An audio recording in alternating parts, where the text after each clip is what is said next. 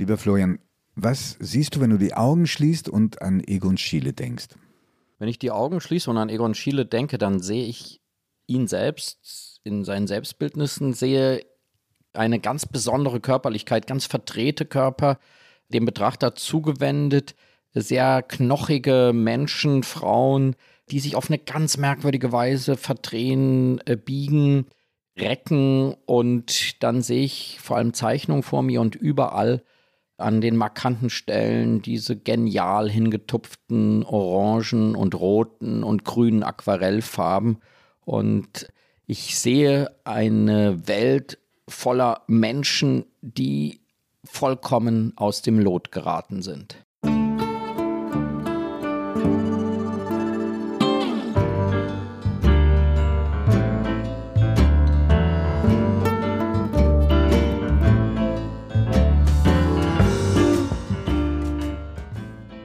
Augen zu. Der Kunstpodcast mit Florian Illies und Giovanni Di Lorenzo.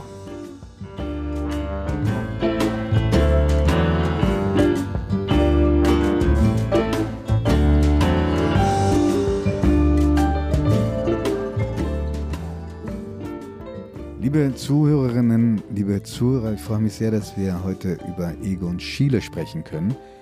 Einen der genialsten Künstler der Moderne, einer der wichtigsten Maler Österreichs der vielleicht heute größere Schwierigkeiten hätte, ausgestellt zu werden, als er es damals in der Kaiserzeit hatte. Auch darüber müssen wir sprechen. Er ist ein Mann, der in der Nachbetrachtung durchaus umstritten ist. Und darüber spreche ich wie immer mit Florian Illis, meinem Freund und Kollegen. Und ich freue mich darüber, mit Giovanni Lorenzo heute in ein Gespräch zu kommen, weil Egon Schiele eigentlich von Anfang an ein Name war, der mir auf den Nägeln brannte und den ich so gerne in diesem Podcast besprechen wollte. Und ich freue mich deshalb besonders, dass du, Giovanni, jetzt auch Lust darauf hattest, Neugier darauf hattest, dass wir beide versuchen, uns einen Reim darauf zu machen, weil es ist sehr wer schwierig. Der, wer der war und wie man ihn einzuordnen ja. hat. Ja. Und auch ganz deutlich zu merken, wie sehr auch wir vom Zeitgeist beeinflusst sind, im Blick auf Egon Schiele. Ja? ja. Er ist erstmals, muss man sagen, ein Maler, korrigiere mich, du bist der Kunsthistoriker, der alles konnte. Also er konnte alle Stilrichtungen. Und das, was du beschrieben hast, war dann sozusagen eine Spezialisierung für die er dann auch sehr, sehr beachtet worden ist und auch anerkannt worden ist, der wird Künstler praktisch aus dem Nichts. Also Vater war Bahnhofsvorsteher in Tulln an der Donau. Gibt überhaupt keinen in der Familie, der eine künstlerische Ader bis dahin hatte. Er wächst mit zwei Schwestern auf. Was malt er zuerst? Relativ naheliegend Züge. Er hatte ein Skizzenbuch. Sein Talent fällt auch auf an der Schule und der, auch der Mutter, die eigentlich damit wenig am Hut hatte und zeitlebens auch mit diesem Sohn überfordert war und trotzdem ihn unterstützt hat. Auf ihre Weise. Und der Vater ist sauer über diese künstlerische Ader. Ja? Er hat sich gewünscht, dass der sich auch mehr für Züge interessiert und zwar nicht zeichnerisch, sondern ganz praktisch, dass es ein Berufsweg vorgezeichnet ist. Und er hat offenbar auch ein Skizzenbuch von ihm verbrannt, aus Wut über diesen Sohn, der einen ganz anderen Weg eingeschlagen hat. Und der Sohn selber kommt mit 16, also noch früher als Klimt, über den wir schon mal geredet haben, Gustav Klimt, an die Kunstgewerbeschule, wechselt da auf die renommiertere Akademie der bildenden Künste. Die Professoren dort sagen, du bist einfach geeigneter für die, bricht aber auch nach drei Jahren ab, weil ihm das viel zu konventionell ist. Das war ja noch diese historisierende Malerei auch eine kurze Phase, in der seine Malerei sehr an Gustav Klimt erinnert, findet er ganz schnell einen eigenen Stil, wiewohl Klimt einer seiner großen Mentoren bleibt. Also er hatte ein ausgesprochen liebevolles Verhältnis, Klimt, zu Schiele und umgekehrt auch. Also Klimt ist quasi wirklich, ist natürlich das Zentralgestirn in dieser Zeit. Also wir bewegen uns immer in Wien um 1900 ja so ein legendärer Ort. Das ist so das Umfeld, was man vielleicht auch nochmal sich vor Augen halten muss. Das ist wirklich so ein eine Versammlung der allergrößten Geister dieser Zeit. Auf anderen Gebieten muss man sagen, Literatur. Sigmund Freud in der genau, Psychoanalyse. Malereien in der Moderne sind nicht so viel übrig geblieben. Oskar Kokoschka vielleicht genau. sozusagen als Lebensentwurf auch das Gegenteil von Schiele. Genau, also ja. das war eigentlich so Oskar Kokoschka, Gustav Klimt, aber ist für Schiele viel prägender, weil, weil er ihn eigentlich ein bisschen unter seine Fittiche nimmt und er auch eine sehr wichtige Rolle spielt, weil er 1911 ihm eines seiner Modelle vorstellt. Also Gustav Klimt stellt ihm eben diese legendäre Walli Neuziel vor, die dann überwechselt aus dem Atelier von Gustav Klimt in das von Egon Schiele. Über die müssen wir unbedingt noch reden, aber lass uns einen Moment noch bei seiner Geschichte ja. bleiben. Also kommt nach Wien, also Erlebnis Großstadt, geprägt vom sehr frühen Tod, also relativ frühen Tod seines Vaters, wächst dann alleine mit Frauen auf. Beim Vater gibt es grauenvolle Geschichte, was du die kennst, dass der, als er schon verheiratet war, also praktisch zeitgleich zur Vermählung, hat er ein Bordell besucht und sich da die Syphilis geholt, die dazu führte, dass es Fehlgeburten gab und dass er äh, früh verrückt geworden ist. In einem Anfall von Wahnsinn hat er zum Beispiel alles, was die Familie zurückgelegt hat, an Aktienbesitz verbrannt. Und er kam dann auch in ein Spital. Also eine richtig tolle Vaterfigur hat er, glaube ich, nicht vor Augen gehabt, Egon Schiele. Und dann wurde ein Onkel sein Vormund, über den Schiele dann ziemlich gelästert hat später, weil er sagte, er wollte verhindern, dass er Künstler war und malt das auch. Also er hat früh ein Gefühl dafür gehabt, dass Künstler auch eine Legende brauchen und hat dann beschrieben, wie die Mutter sich dem Onkel auf den Stufen zu der Kunsthochschule in den Weg gestellt hatte, weil der das verhindern wollte, dass Egon Schiele diese Schule besucht. Aber ich glaube, die Geschichte stimmt nicht, denn dieser Vormund war eigentlich sein erster Mäzen, hat ihn lange alimentiert. Und zum Bruch kam es dann erst, als Schiele einen ziemlich unverschämten Ton Geldforderung zusätzliche stellte, ohne zu begründen, warum. Er muss als Mensch sehr eigenwillig gewesen sein. Eine Mischung aus schüchtern und verhalten, aber auch unfassbar eruptiv und selbstbewusst. Ja, das merkt man, vorsichtig ja, auszudrücken. merkt man ja, weil es gibt viele Fotografien, die ihn zeigen oder auch Zeugnisse von den Sammlern, den Förderern. Das ist eine maximal sperrige Persönlichkeit, also die plötzlich auftaucht, plötzlich verschwindet. Das ist alles nicht wirklich für die Umgebung leicht mit ihm und zugleich, du hast es gerade schon gesagt, fällt eben sehr, sehr früh auf, dass man es hier ganz offensichtlich mit einem künstlerischen Ausnahmeerscheinung zu tun hatte. Hinzu kommt eben, dass er sehr obsessiv in seiner Malerei eigentlich ab 1910 anfängt, sich mit dem menschlichen Körper zu beschäftigen. Also wobei, wobei, einen winzigen Schritt noch zurück. 1909 seine erste Ausstellung, das erste Mal auffällig geworden in seiner sogenannten internationalen Kunstschau hängen seine Bilder neben Matisse und Gauguin und Oskar Kokoschka. Also gibt es ein kurzes Aufblühen. Er fällt auf, es interessieren sich Sammler und Mäzene für ihn, aber zehn Jahre lang bleibt er eigentlich eher ein privater Typ. Und die ganz große Anerkennung kommt erst 1918, also zehn Jahre später kurz vor seinem Tod. Aber da sind wir jetzt weit nach vorne gesprungen, kommen wir nochmal zurück. Und wie du richtig sagst, 1910 setzt diese sehr körperliche Darstellung von ihm an. Und er hat einmal diesen Satz gesagt, und der ist eine sehr gute Selbstanalyse. Ich musste durch den ganzen Klimt hindurch, um mich selbst zu finden. Und das geschieht eigentlich 1910. Und wenn wir also über Egon Schiele sprechen und diese Bilder, die er geschaffen hat, dann sprechen wir über ein achtjähriges Werk. Das darf man auch nie vergessen bei Künstlern wie Picasso, wo wir über ein jahrzehntelanges Werk sprechen. Hier sprechen wir über acht Jahre, neun Jahre, also 1909 bis 1918. In denen er unfassbar produktiv gewesen ist. Also 3000 Zeichnungen. Ja, und 300 Gemälde. Ja, und weil wir ja schon gelegentlich das Phänomen hatten von Künstlerinnen und Künstlern, die auffällig oft sich selbst gemalt haben, Frida Kahlo war im Vergleich absolut zurückhaltend. Ja. An die 180 Selbstporträts hat er gemacht, Egon Schiele. Von den ganzen Fotografien abgesehen, die kamen noch dazu.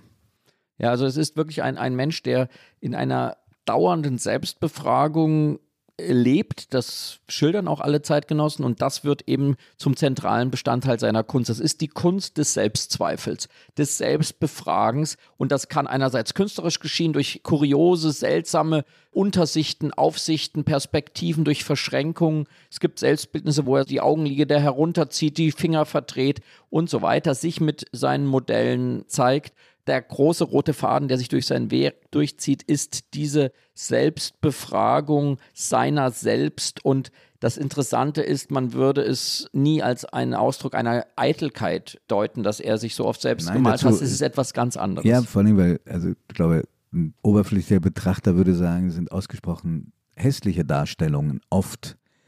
Aber ist die Herausstellung auch des Hässlichen, mhm. also auch diese Nacktmotive, über die wir ja noch viel reden mhm. werden, also das für ist, mich, da ist ja nie was, sagen wir mal, was Verführerisches, nichts Lockendes. Es ist eine sehr krude Darstellung von Körper und da spart er sich selbst nicht aus. Also für mich hat es nichts Hässliches. Für mich hat es etwas in einem höheren Sinne zutiefst Menschliches. Es geht ihm eigentlich darum, den menschlichen Körper in seiner ganzen Drastik zu zeigen. Man hat ja manchmal das Gefühl, er malt eigentlich die Sehnen und die Muskeln der, der Menschen. Auch wenn man die Fotografien von ihm mit seinen Selbstbildnissen mhm. vergleicht, sieht man, er war eigentlich kein unattraktiver äh, Mann, aber er, er malt Gar sich komplett. Ausgesprochen, ausgesprochen schöner Mann. Er, er, malt sich komplett ausgemergelt. In seinen Selbstbildnissen besteht er nur aus Haut und Knochen. Also die Malerei von ihm ist immer eine Zuspitzung und er spitzt zu, er verdreht, er treibt es ins Extrem und für mich ist es jenseits von Kategorien von hässlich oder schön. Das ist eigentlich, wenn man wirklich das Gefühl hat, man steht vor großer Kunst, dann merkt man, dass diese Kategorien nicht greifen, nicht greifen, nicht greifen zweitrangig ja. werden. Ja. Was auffällt, ist den Begriff, den er selbst hatte für sein Künstlerdasein. Er fällt ja auch dadurch auf, dass er zu den Initiatoren zählte einer, einer Gruppierung, die hieß die Neukünstler. Dazu gehörten auch Max Oppenheimer und Oskar Kokoschka. Und da hat er einen unglaublich elitär klingenden Künstlerbegriff. Da wollte ich dich natürlich fragen, ob das eher was Typisches für Künstler oder eher was Typisches für Egon Schiele. Für Schiele sind gerade die Neukünstler Erkorene.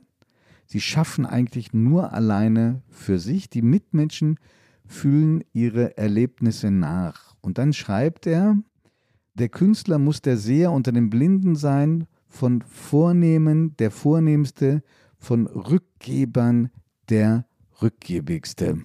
Schöne Wortschöpfung. Er muss Mensch sein, mehr als jeder andere, und er muss den Tod lieben und das Leben. Kunst mit Religion setzt er gleich. Was also, ist das für ein Künstlerbegriff? Ja, also zwei Dinge. Wenn wir auf Chile schauen, müssen wir einerseits schauen, aus welcher Zeitströmung, aus welchem Zeitgeist entspricht das und diese sehr pathetischen, sehr leidenschaftlich vorgetragenen ja, Manifeste einer neuen Kunst finden wir in dieser Zeit überall bei den Expressionisten. Wir haben das in Deutschland beim Blauen Reiter, also rund um Kandinsky und August Macke und äh, Franz Marc. Da haben wir genau diese Pathos einer neuen Kunst und wir haben es bei der Brücke um Ernst Ludwig Kirchner, auch eine Künstlergruppe des Expressionismus. Das ist sehr ähnlich. Das ist eine sehr ähnliche Sprache, die drückt aus, dass alle das Gefühl hatten, es ist etwas zu Ende gegangen. Ein Kunstbegriff, der so eine Salonmalerei, eine, eine, ja, die Frauen unter vielen Gewändern verborgen, die Gefühle unter vielen Gewändern verborgen. Und nun muss es darum gehen, neu zu schauen und eine Authentizität, würde man heute sagen, des Fühlens, des Sehens zu entwickeln. Also ich finde, das sozusagen ist zeittypisch. Was bei ihm hinzukommt, ist das Religiöse. Und das ist hochinteressant, weil das sich durch dein ganzes Werk eigentlich zieht. Und das ist eine Dimension, die oft übersehen wird. Also er hat wirklich ja auch gesagt, auch das erotische Kunstwerk hat seine Heiligkeit. Äh, total, ja. ja Und das ja. ist für ihn ganz zentral, dass diese religiöse Thematik natürlich mit der Selbsterhöhung seiner selbst. Also natürlich gibt es ihn selbst als heiligen Sebastian, es gibt ihn selbst als Eremit, es gibt ihn selbst als Mönch. Also er hat da schon immer wieder in den Selbstbildnissen Christus- oder Märtyrer-Assoziationen mit sich selbst. Das kennen wir auch von Dürer oder anderen. Also ja, diese, übrigens, diese weil, weil, du Dürer nennst. Also wir haben ja unseren Zuhörern und Zuhörern ein Selbstbildnis vorgestellt, wo er nackt ist. Die erste Darstellung dieser Art. Und es gibt Kunsthistoriker, die sagen, Schiele ist der, der dann 500 Jahre oder 400 Jahre später sich in ähnlicher Schonungslosigkeit nackt darstellt. Dazwischen gab es offenbar diese Form der Darstellung nicht. Nein, und dieses Selbstbildnis Dürers liegt in der Albertina in Wien. Also es ist auch gut möglich, dass Schiele es wirklich kannte und gesehen hat. Und er greift diesen Faden wirklich auf und er radikalisiert es, weil bei Dürer gibt es natürlich dann auch ganz andere Formen des Selbstbildnisses, des prachtvollen, selbstbewussten Künstlers und vieles andere. Das alles findet man bei Schiele nicht. Also diese, diese religiöse Dimension, die sein Werk durchzieht und mit der er eigentlich zu etwas zurückkehrt, was mir immer, wenn ich an seine Bilder denke und seine Bilder sehe, vor Augen kommt, ist dieses Exe Homo, also dieses Sie, den, sie, sie den Menschen, sie hm. den Mensch. Ja. Das ist für mich in dem Christlichen wie in der Drastik, mit hm. der ein Mensch gesehen wird, mit seinem Leiden, mit seiner Lust, mit seiner Körperlichkeit. Mit seinen äh, abstoßenden Seiten? Unbedingt. Ja. Wo man einfach sagt, das alles gehört dazu. Und das ist natürlich auch ein religiöser oder Heiligkeitsbegriff, der dem kirchlichen Heiligkeitsbegriff um 1910 diametral entgegensteht.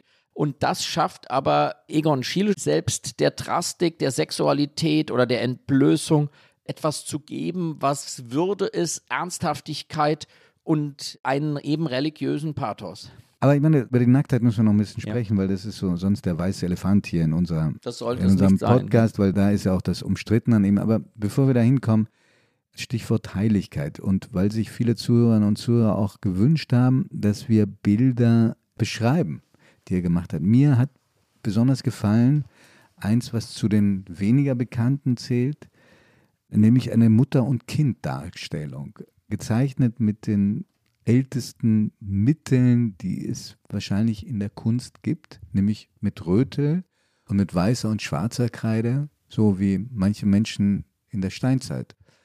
Und ich mag dieses Bild sehr. Ich weiß nicht, wie du es findest als Fachmann. Du siehst dieses Kind, das schon ziemlich groß ist, das Jesuskind, was vielleicht auch kein Jesuskind ist, aber die Darstellung erinnert sehr stark daran groß, also mindestens so groß wie die Kinder bei Caravaggio. Ganz schwarze, dunkle Augen, drumherum ist alles rot und die Madonna ist hinter dem Kopf des Kindes versteckt. Man sieht eigentlich nur die Augen, die fast wie Höhlen weiß sind.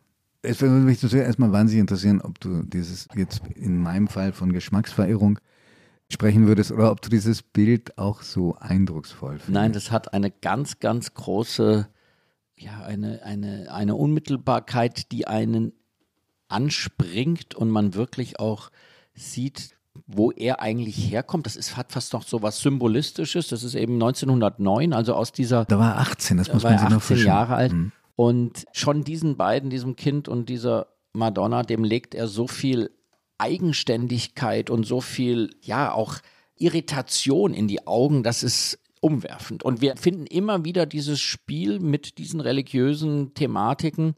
Insofern würde ich auch gerne auf ein zweites Bild zukommen. Es gibt in Österreich jetzt einen Kunsthistoriker, der sehr, sehr viel getan hat für diese Deutung und der sehr viel gefunden hat. Das ist Johann Thomas Amproci. Und der hat zum Beispiel gezeigt, dass ein Selbstbildnis als heiliger Sebastian von Chile, was aus dem Jahre 1914 ist, dass das einem heiligen Sebastian genau entspricht, den Schiele in der Kirche in Neulengbach, wohin er sich zurückgezogen hatte, in diesen Jahren gesehen hat. Eine sehr ungewöhnliche Darstellung, wo Äste um diesen heiligen Sebastian sind und das greift dann Schiele auf. Also Neulengbach, das für ihn traumatisch besetzt sein wird später, ja? Genau. Also ich will sagen, das vergisst man und ich glaube, es ist gut, dass wir da anfangen, ein differenzierteres Bild auf diesen Künstler zu werfen.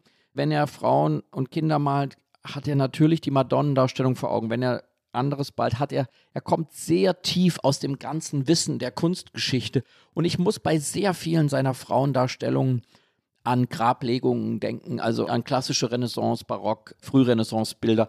Diese klagenden Frauen, diese aufgerissenen Münder, Hände, also angesichts des Todes Jesu oder auch angesichts des Leiden am Kreuzes diese Gestik, diese drastische Gestik auch der Gotik, die finde ich in seiner Malerei wieder. Also ich habe immer das Gefühl, es ist eine Malerei, ja, aus dem Anfang des 20. Jahrhunderts, aber eigentlich sind diese Blicke, diese Gesten, das sind archaische Gesten. Das sind die großen menschlichen Gesten der Trauer, der Verzweiflung, der Angst, der Lust, der Neugier. Und das macht ihn so besonders. Aber lass uns doch jetzt auf die Lust kommen. Also es gibt unzählige Darstellungen von Frauen mit weit aufgerissenen Beinen, weit gespreizten.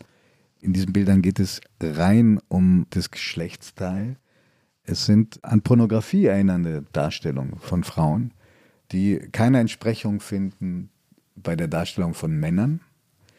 Wie siehst du das heute?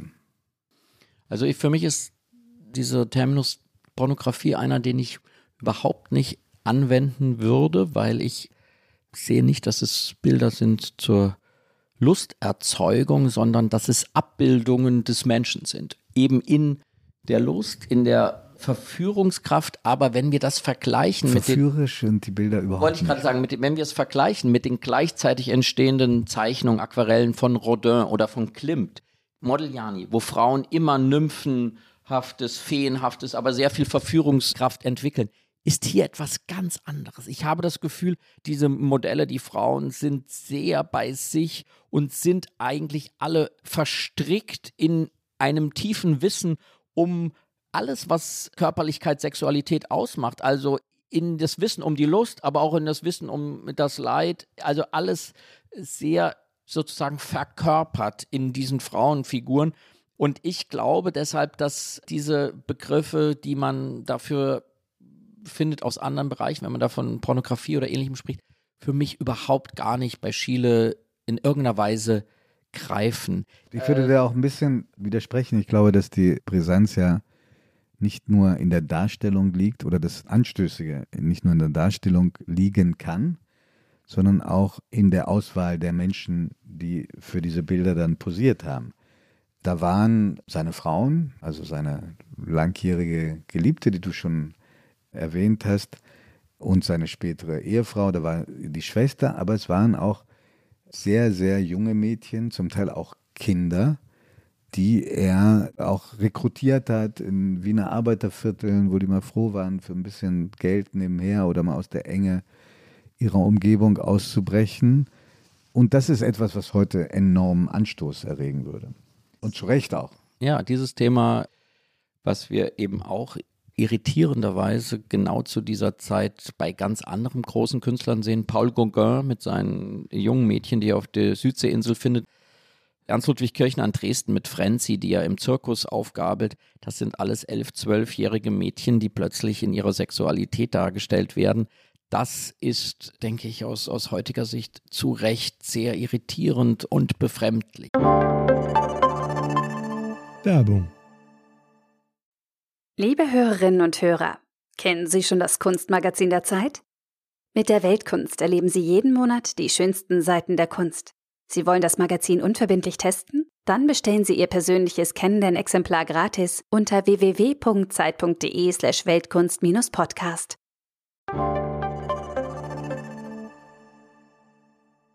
Ich habe, damit wir in dieser Frage auch eine andere Stimme hören, mit Silke Hohmann von dem Kunstmagazin Monopol gesprochen, die eine sehr. Dass du eins mitgegründet hast. Darf ja. man nicht verschweigen. Danke. Die eine sehr kluge Kunstkritikerin ist und aus ihrer Sicht auf diese Frage schaut, ist diese rohe Sexualität, dieser Blick auf die Frau als sexuelles Wesen bei Schiele, habe ich sie gefragt, ein Problem vor allem innerhalb der großen Diskurse, die wir jetzt haben, in den Museen, wo Bilder abgehängt ja. werden. Was heißt das? Ist es jetzt soweit, dass bald Egon Schiele nicht mehr gezeigt werden darf? Natürlich sind die Bilder Egon Schieles nach den heutigen Maßstäben teilweise problematisch. Aktuelle Diskurse untersuchen ja asymmetrische Machtverhältnisse und das ist gegeben, wenn Maler ein junges Mädchen auffordern, sich auszuziehen, um sie dann genau in der erotischen Pose zu malen, die er sich für sie überlegt hat. Aber wie viel Sinn macht es überhaupt, Kunst von vor mehr als 100 Jahren an den aktuellen Maßstäben zu messen? Bringt uns das weiter? wenn eine Ausstellung solche Bilder gut kontextualisiert und mit unseren Fragen von heute ins Gespräch kommt? Auf jeden Fall. Das MoMA und das Metropolitan Museum of Art haben beide große Konvolute von Schiele-Werken, die meisten davon not on view. Eine Aktualisierung des Blicks auf Schiele in den USA würde definitiv kuratorischen Mut bedeuten. Schieles erotische Werke sind angreifbar, waren es auch immer, aus unterschiedlichen Gründen. Aber bei der Kunst von Egon Schiele war die Sexualität ja auch nur die eine Seite. Er hatte ein Interesse an einer Körperlichkeit, die auch jenseits des Sexuellen etwas sehr Widerständiges hatte. Oft sind es Körper, die nichts zu verlieren haben, die vollkommen auf sich zurückgeworfen sind und die daraus eine verwirrende Stärke und Schönheit entwickeln. Diese Widerständigkeit der prekären Körper ist für viele Menschen möglicherweise beunruhigender als ihre Sexualität. Ist denn dann, kann man denn sagen, dass dieser Blick auf die Frau, auf die erwachende Sexualität bei den Mädchen, ist das etwas, was ihn sehr zu einer Figur dieses frühen 20. Jahrhunderts macht, zu einer sozusagen altmodischen Figur, oder ist sein Blick ein moderner? Für seine Zeit war es sehr modern. Die Frau der Wiener Moderne wurde ja zumeist entweder als Madonna idealisiert oder als Muse vereinnahmt oder einfach auf ihr Geschlecht reduziert. Schiele hat Frauen und Mädchen aber so gezeigt, dass sie seinen Blick erwidern. Sie schauen zurück. Das wirkt selbstbewusst und selbstbestimmt, aber vor allem erhöht es ungemein die Bildspannung. Und dafür war Schiele Experte. Seine verdrehten, fragmentierten Körper wollen ja das Papierformat schier zum Bersten bringen. Und dieser erwiderte Blick ist dann noch die ultimative Übertretung. Aber war das auch die Ermächtigung des weiblichen Gegenübers, die wir vielleicht heute darin gern sehen würden? Das hat Schiele meiner Meinung nach nicht geleistet. Es bleibt seine Projektion, seine Fantasie und die Frauen bleiben darin sein Material. Aber er hat für folgende Generationen etwas Entscheidendes vorbereitet. Für Künstlerinnen wie die Österreicherin Wally Export zum Beispiel, die in den 60er Jahren begann, diese Asymmetrie des Blicks auf die Frau mit ihren Aktionen, mit ihrer Kunst zu überwinden. Oder für eine Künstlerin wie Anne Imhoff, die mit ihrem Ensemble ganz neue Geschlechterverhältnisse formuliert und die das Widerständige dieser prekären Körper zu einer absolut gegenwärtigen Erzählung macht. Sie und viele andere stehen auf den knochigen Schultern von Egon Schiele. Also hochinteressant, was die Kollegin sagt. Zugespitzt könnte man vielleicht die Frage stellen, ob Chile in der Doppelmonarchie Österreich-Ungarn und unter Kaiser Franz dem Ersten, der fast so lange an der Macht blieb wie äh, die an der Macht, der war wirklich mächtig. Also Kaiser war wie die Queen in England Königin. Und fast so lange wie du Chefredakteur der Zeit. 68 Jahre. dass er da vielleicht doch weniger Schwierigkeiten hatte mit seiner Kunst, als er sie heute bekommen könnte. Ja, das ist so. Also das ist eine der faszinierendsten Situationen eigentlich in der Kulturgeschichte. Dieses Wien zwischen 1910 und 1914 ist ja ein großes Denkmal gesetzt worden von Stefan Zweig in seinem Buch Die Welt von gestern. Eins meiner Lieblingsbücher. Das ist eine der einzigartigsten Gleichzeitigkeiten von Ungleichzeitigkeit. Man kann das gar nicht glauben. Da gibt es diesen alten Monarchen und parallel gibt es eben Kokoschka und Klimt und Schiele und Ludwig Wittgenstein und Sigmund Freud und Arthur Schnitzler. Man kann es gar nicht glauben. Eine Explosion an Moderne in einem komplett stabilen tief konservativen Staat. Aus heutiger Sicht kann man das kaum glauben, aber das war natürlich auch die Reibung, die diese Künstler brauchten. Das ja, darf man auch wobei, nicht vergessen. Wobei er auch in der damaligen Zeit Ärger bekommen hat. Er zieht ja mit der, wie gesagt, von dir schon erwähnten Walli, Walli zunächst nach Krummau. Das war, glaube ich, der Ort, in dem seine Mutter aufgewachsen war und das heute in der, in der Tschechischen Republik liegt. Da hat er schon Ärger bekommen, zum einen, weil die in wilder Ehe lebten, ja, und Walli zum anderen, weil eben die Mädchen und Knaben sehr jung waren, die er da abbildete. Und dann zogen die weiter nach Neulenkbach und da wurde er richtig eingebuchtet. Er war drei Wochen in Untersuchungshaft. Und zwar, weil es den Verdacht gab auf Entführung und Missbrauch einer Minderjährigen. Dieser Vorwurf wurde fallen gelassen. Aber er wurde dann doch zu drei Tagen Gefängnis verurteilt, wegen gröblicher und öffentliches Ärgernis verursachenden Verletzung der Sittlichkeit und Schamhaftigkeit, Diese relativ kurze Zeit im Gefängnis war für ihn offenbar absolut traumatisch, sind 13 Zeichnungen davon erhalten geblieben, indem er sich in der Tat die Pein des Künstlers darstellt und in dem, glaube ich, auch sein Satz geprägt wurde, den Künstler hemmen ist ein Verbrechen, es heißt keimendes Leben morden. Man stelle sich Egon Schiele in einem heutigen Shitstorm vor. Ja. ja. Also diese Erfahrung prägt ihn viel. Er hört dann auch auf mit der Darstellung von Kindern. Die etwas größeren Modelle werden dann auch fleischlicher, sind nicht mehr so dürr danach. Wobei, wenn man jetzt überlegt, die Wally war ja auch 17 und es ist gut möglich, dass sie aus Not, auch als sie ihn kennenlernte oder kurz davor auch als Prostituierte, gearbeitet hat. Also die, die, die Person des Aktmodells war eine, die nicht hoch angesehen war. Darf nicht vergessen, wirklich, die haben wirklich aus nackter Not gehandelt und nicht, weil sie daran Spaß hatten. Die war halt ein paar Jahre nur jünger als Chile selbst. In Österreich wurde man, weißt du, hast du eine Ahnung, wann man da volljährig wurde? Nein. Mit 24 zeitweilig. Nicht immer zeitweilig. Man konnte sich allerdings davon freikaufen, also sich erwachsener machen, zum Beispiel, wenn man einen elterlichen Betrieb übernommen hat. Aber dieses Privileg hat nur Männer. Verrückt. Wirklich verrückt, ja. ja. Ja, und diese, ich glaube nochmal, weil du diese Gefängniszeit erwähnst, ich habe auch nochmal darüber gelesen, dass er eben diese Panik deshalb auch vor allem hatte, weil er wusste überhaupt nicht, warum er in Haft genommen wurde. Und wenn er für Erregung öffentlichen Ärgernisses oder gar für einen Missbrauch dieses jungen Mädchens, was da angeklagt wurde, inhaftiert worden wäre, dann hätten ihm auch plötzlich 20 Jahre Haft gedroht. Also er wusste überhaupt ja, ja. nicht, was geschieht. Er war in Panik. Er hat da diese Aquarelle geschaffen, von denen du gerade gesprochen hast. Wobei er erst gezeichnet hat und im Nachhinein koloriert Nach, hat. Nachhinein, ne? Das hat er immer gemacht, das darf man auch nie vergessen.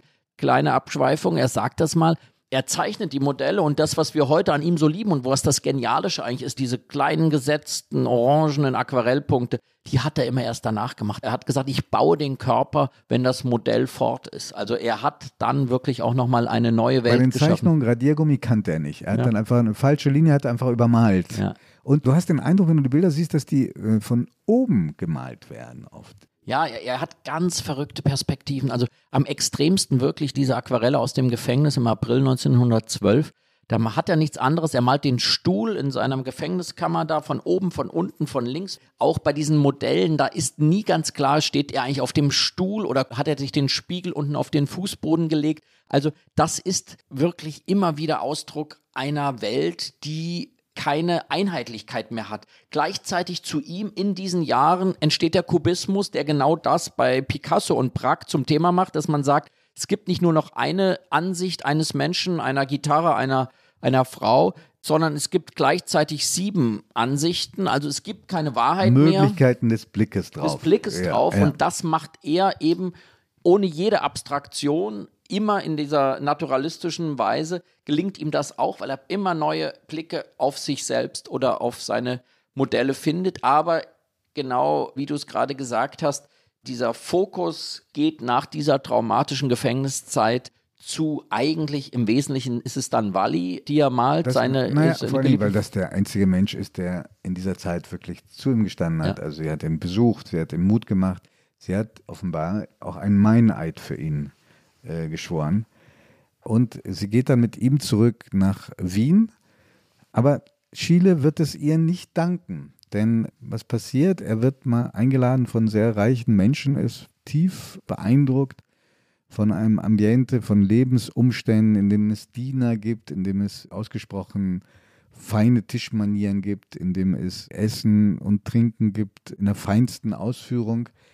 Und er überlegt sich, glaube ich, relativ rational, ich möchte auch durch eine Heirat einen sozialen Aufstieg erleben, weg also von Walli und anderen, die aus kleinsten Verhältnissen kommen und lernt dann kennen die berühmte Edith Harms. Genau, die fast gegenüber wohnte von seinem Atelier.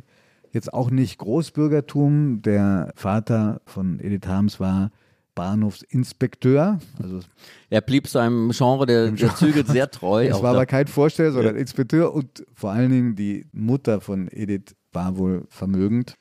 Und was versucht er? Er versucht, die Beziehung zu dieser armen Wally irgendwie zu retten und schlägt ihr vor, lass uns doch eine Art Dreiecksbeziehung führen.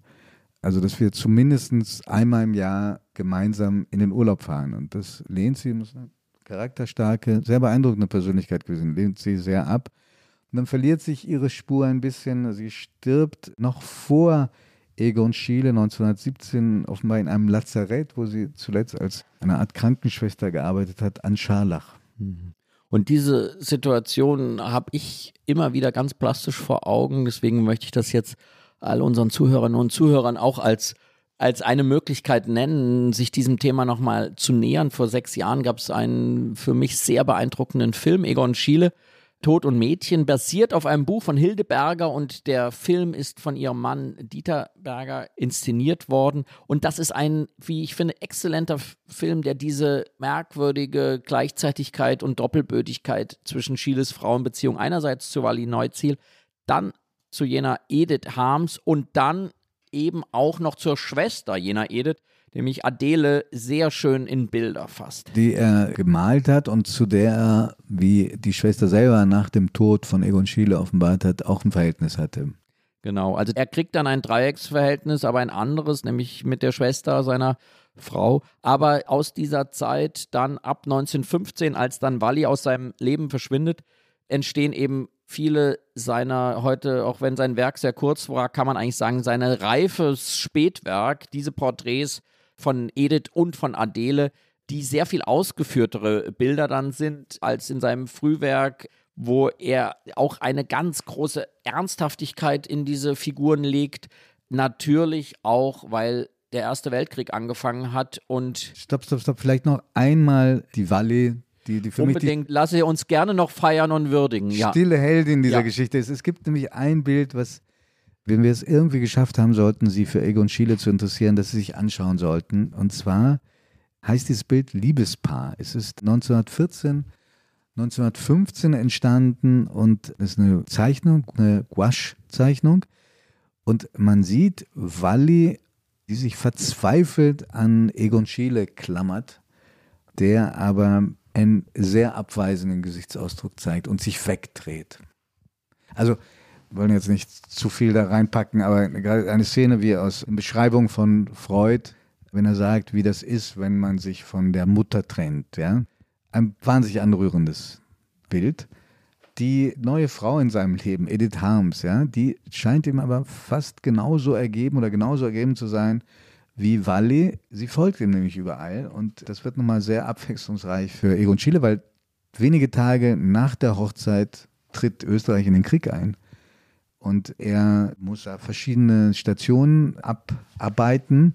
Er hat das große Glück, nie an die Front zu müssen. Also er wird eingezogen. Anders er, als der arme Kokoschka, ja. Er, er arbeitet in verschiedenen bewacht Lazarette, dann bewacht er Kriegsgefangene, aber das ermöglicht ihm eben weiterhin, zwar reduziert, aber künstlerisch zu arbeiten und nicht das schreckliche Frontgeschehen zu erleben. Ja, er kommt während seiner Militärzeit nach Prag, dann nach Wien, dann nach Niederösterreich, dann wieder nach Wien.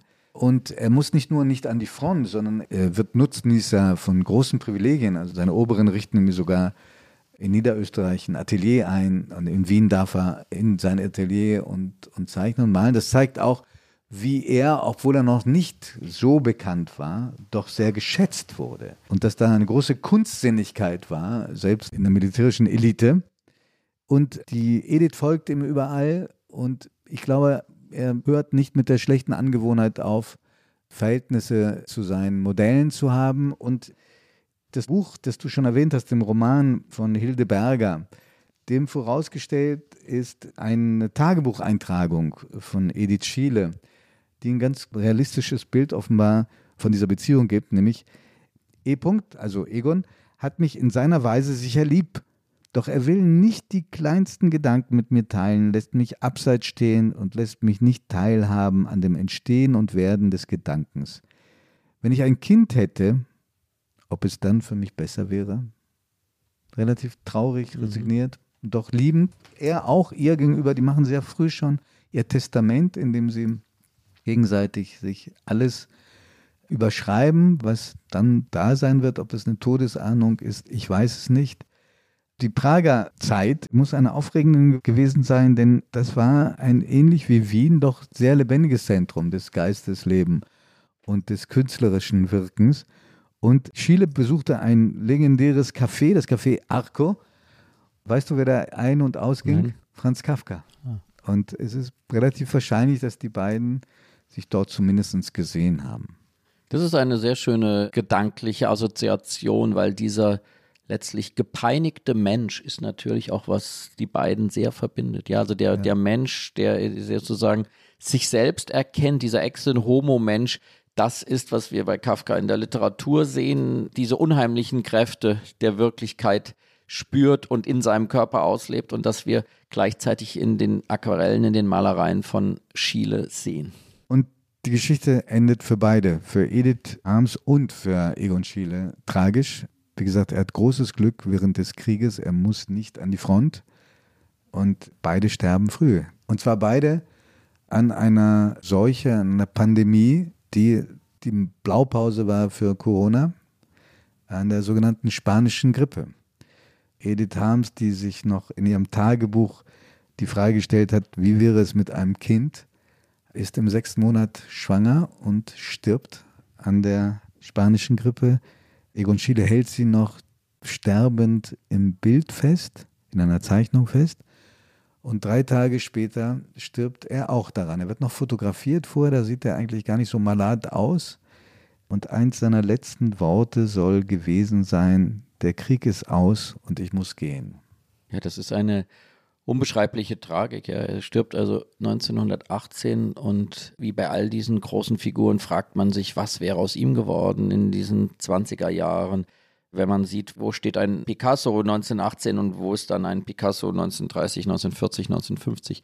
Aber wir haben nun dieses Werk und auch dafür kann man unglaublich dankbar sein, weil für mich ist eben Schiele, ich überrasche dich vielleicht jetzt mit diesem Bekenntnis, mit wirklichem Abstand der bedeutendste Expressionist, den ich überhaupt äh, wahrnehme. Obwohl er diesen Ausdruck wahrscheinlich nie selber verwendet hat. Ne? Nein, aber einfach um ihn irgendwie so zeitlich zu mhm. verorten. Und ich halte ihn wirklich für einen der ganz großen Ausnahmekünstler des 20. Jahrhunderts. Ich bin sehr froh, dass wir heute über ihn sprechen und dass wir ihn hoffentlich Menschen auch nahebringen, die manchmal noch ein bisschen vor ihm scheu sind, ein wenig Zurückhaltung haben und Angst haben vor dieser Drastik. Aber ich glaube, diese Drastik ist eigentlich nur die pure Menschlichkeit, die pure sozusagen Existenz des Menschen. Und ich will Sie alle einladen, sich darauf einzulassen. Kaufen Sie sich diese Bildbände, gehen Sie in die Kupferstichkabinette, wo man diese Blätter anschauen kann. Fahren in der Sie Albert nach Wien, fahren Sie nach Wien. Ja, fahren Sie sind, nach Wien, in die Albertina. Die und an drei Städten kann man Egon Schiele sehen.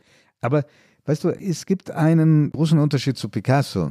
Wahrscheinlich gibt es viele, aber einer fällt besonders auf. Egon Schiele, der ausgerechnet in dem Jahr seines Todes, nämlich bei dieser großen Ausstellung der sogenannten Sezessionisten, ganz große Anerkennung erfährt, neben den größten seiner Zeit und danach, in der kurzen Zeit danach vor seinem Tod, auch richtig gut verdient und in den Medien plötzlich stattfindet der wird, vielleicht lag es an den Umständen, an großen Umwälzungen nach dem Ende des Ersten Weltkrieges, wird erstmal lange Zeit ziemlich vergessen und erst in den 60er Jahren wiederentdeckt. Ja, also einer seiner ganz großen Entdecker ist der Wiener Zahnarzt Leopold, der äh, auf der ganzen Welt umherreiste, auf Parkbänken schlief, um bei der Auktion dann am nächsten Tag auch das Geld fürs Hotel zu sparen, damit er auch dieses Schieleplatt ersteigern konnte. Und er hat eben diese einzigartige Sammlung im heutigen Museum Leopold von Schiele zusammengetragen. Es gibt Filme, es gibt fantastische Bücher über ihn. Wie gesagt, den Roman von Hildeberger haben wir schon erwähnt. Ich finde auch sehr, sehr aufschlussreich ein Buch, was im Vitalis Verlag erschienen ist, Egon Schiele, sein Leben in Wort und Bild. Und wie immer, kaum zu schlagen, Egon Schiele im Taschenverlag von Tobias G. Natter herausgegeben.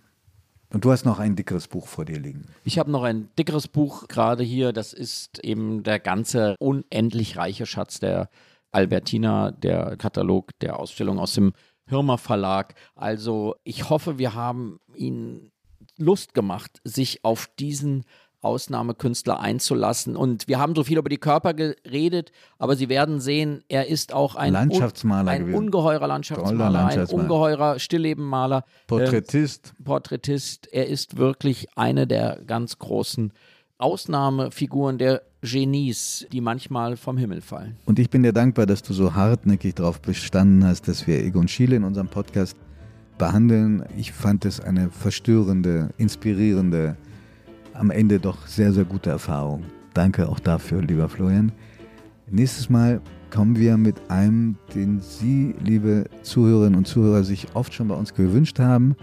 Mit jemandem, von dem, glaube ich, die meisten sagen, den kenne ich schon. Aber er ist ein Mann mit vielen Rätseln und deshalb haben wir uns René Magritte vorgenommen. Wir freuen uns auf Sie in vier Wochen bei der nächsten Folge von Augen zu.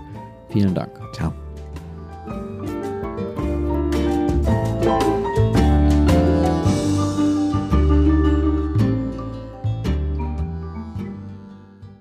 Augen zu ist ein Podcast von Zeit und Zeit Online, produziert von Pool Artists.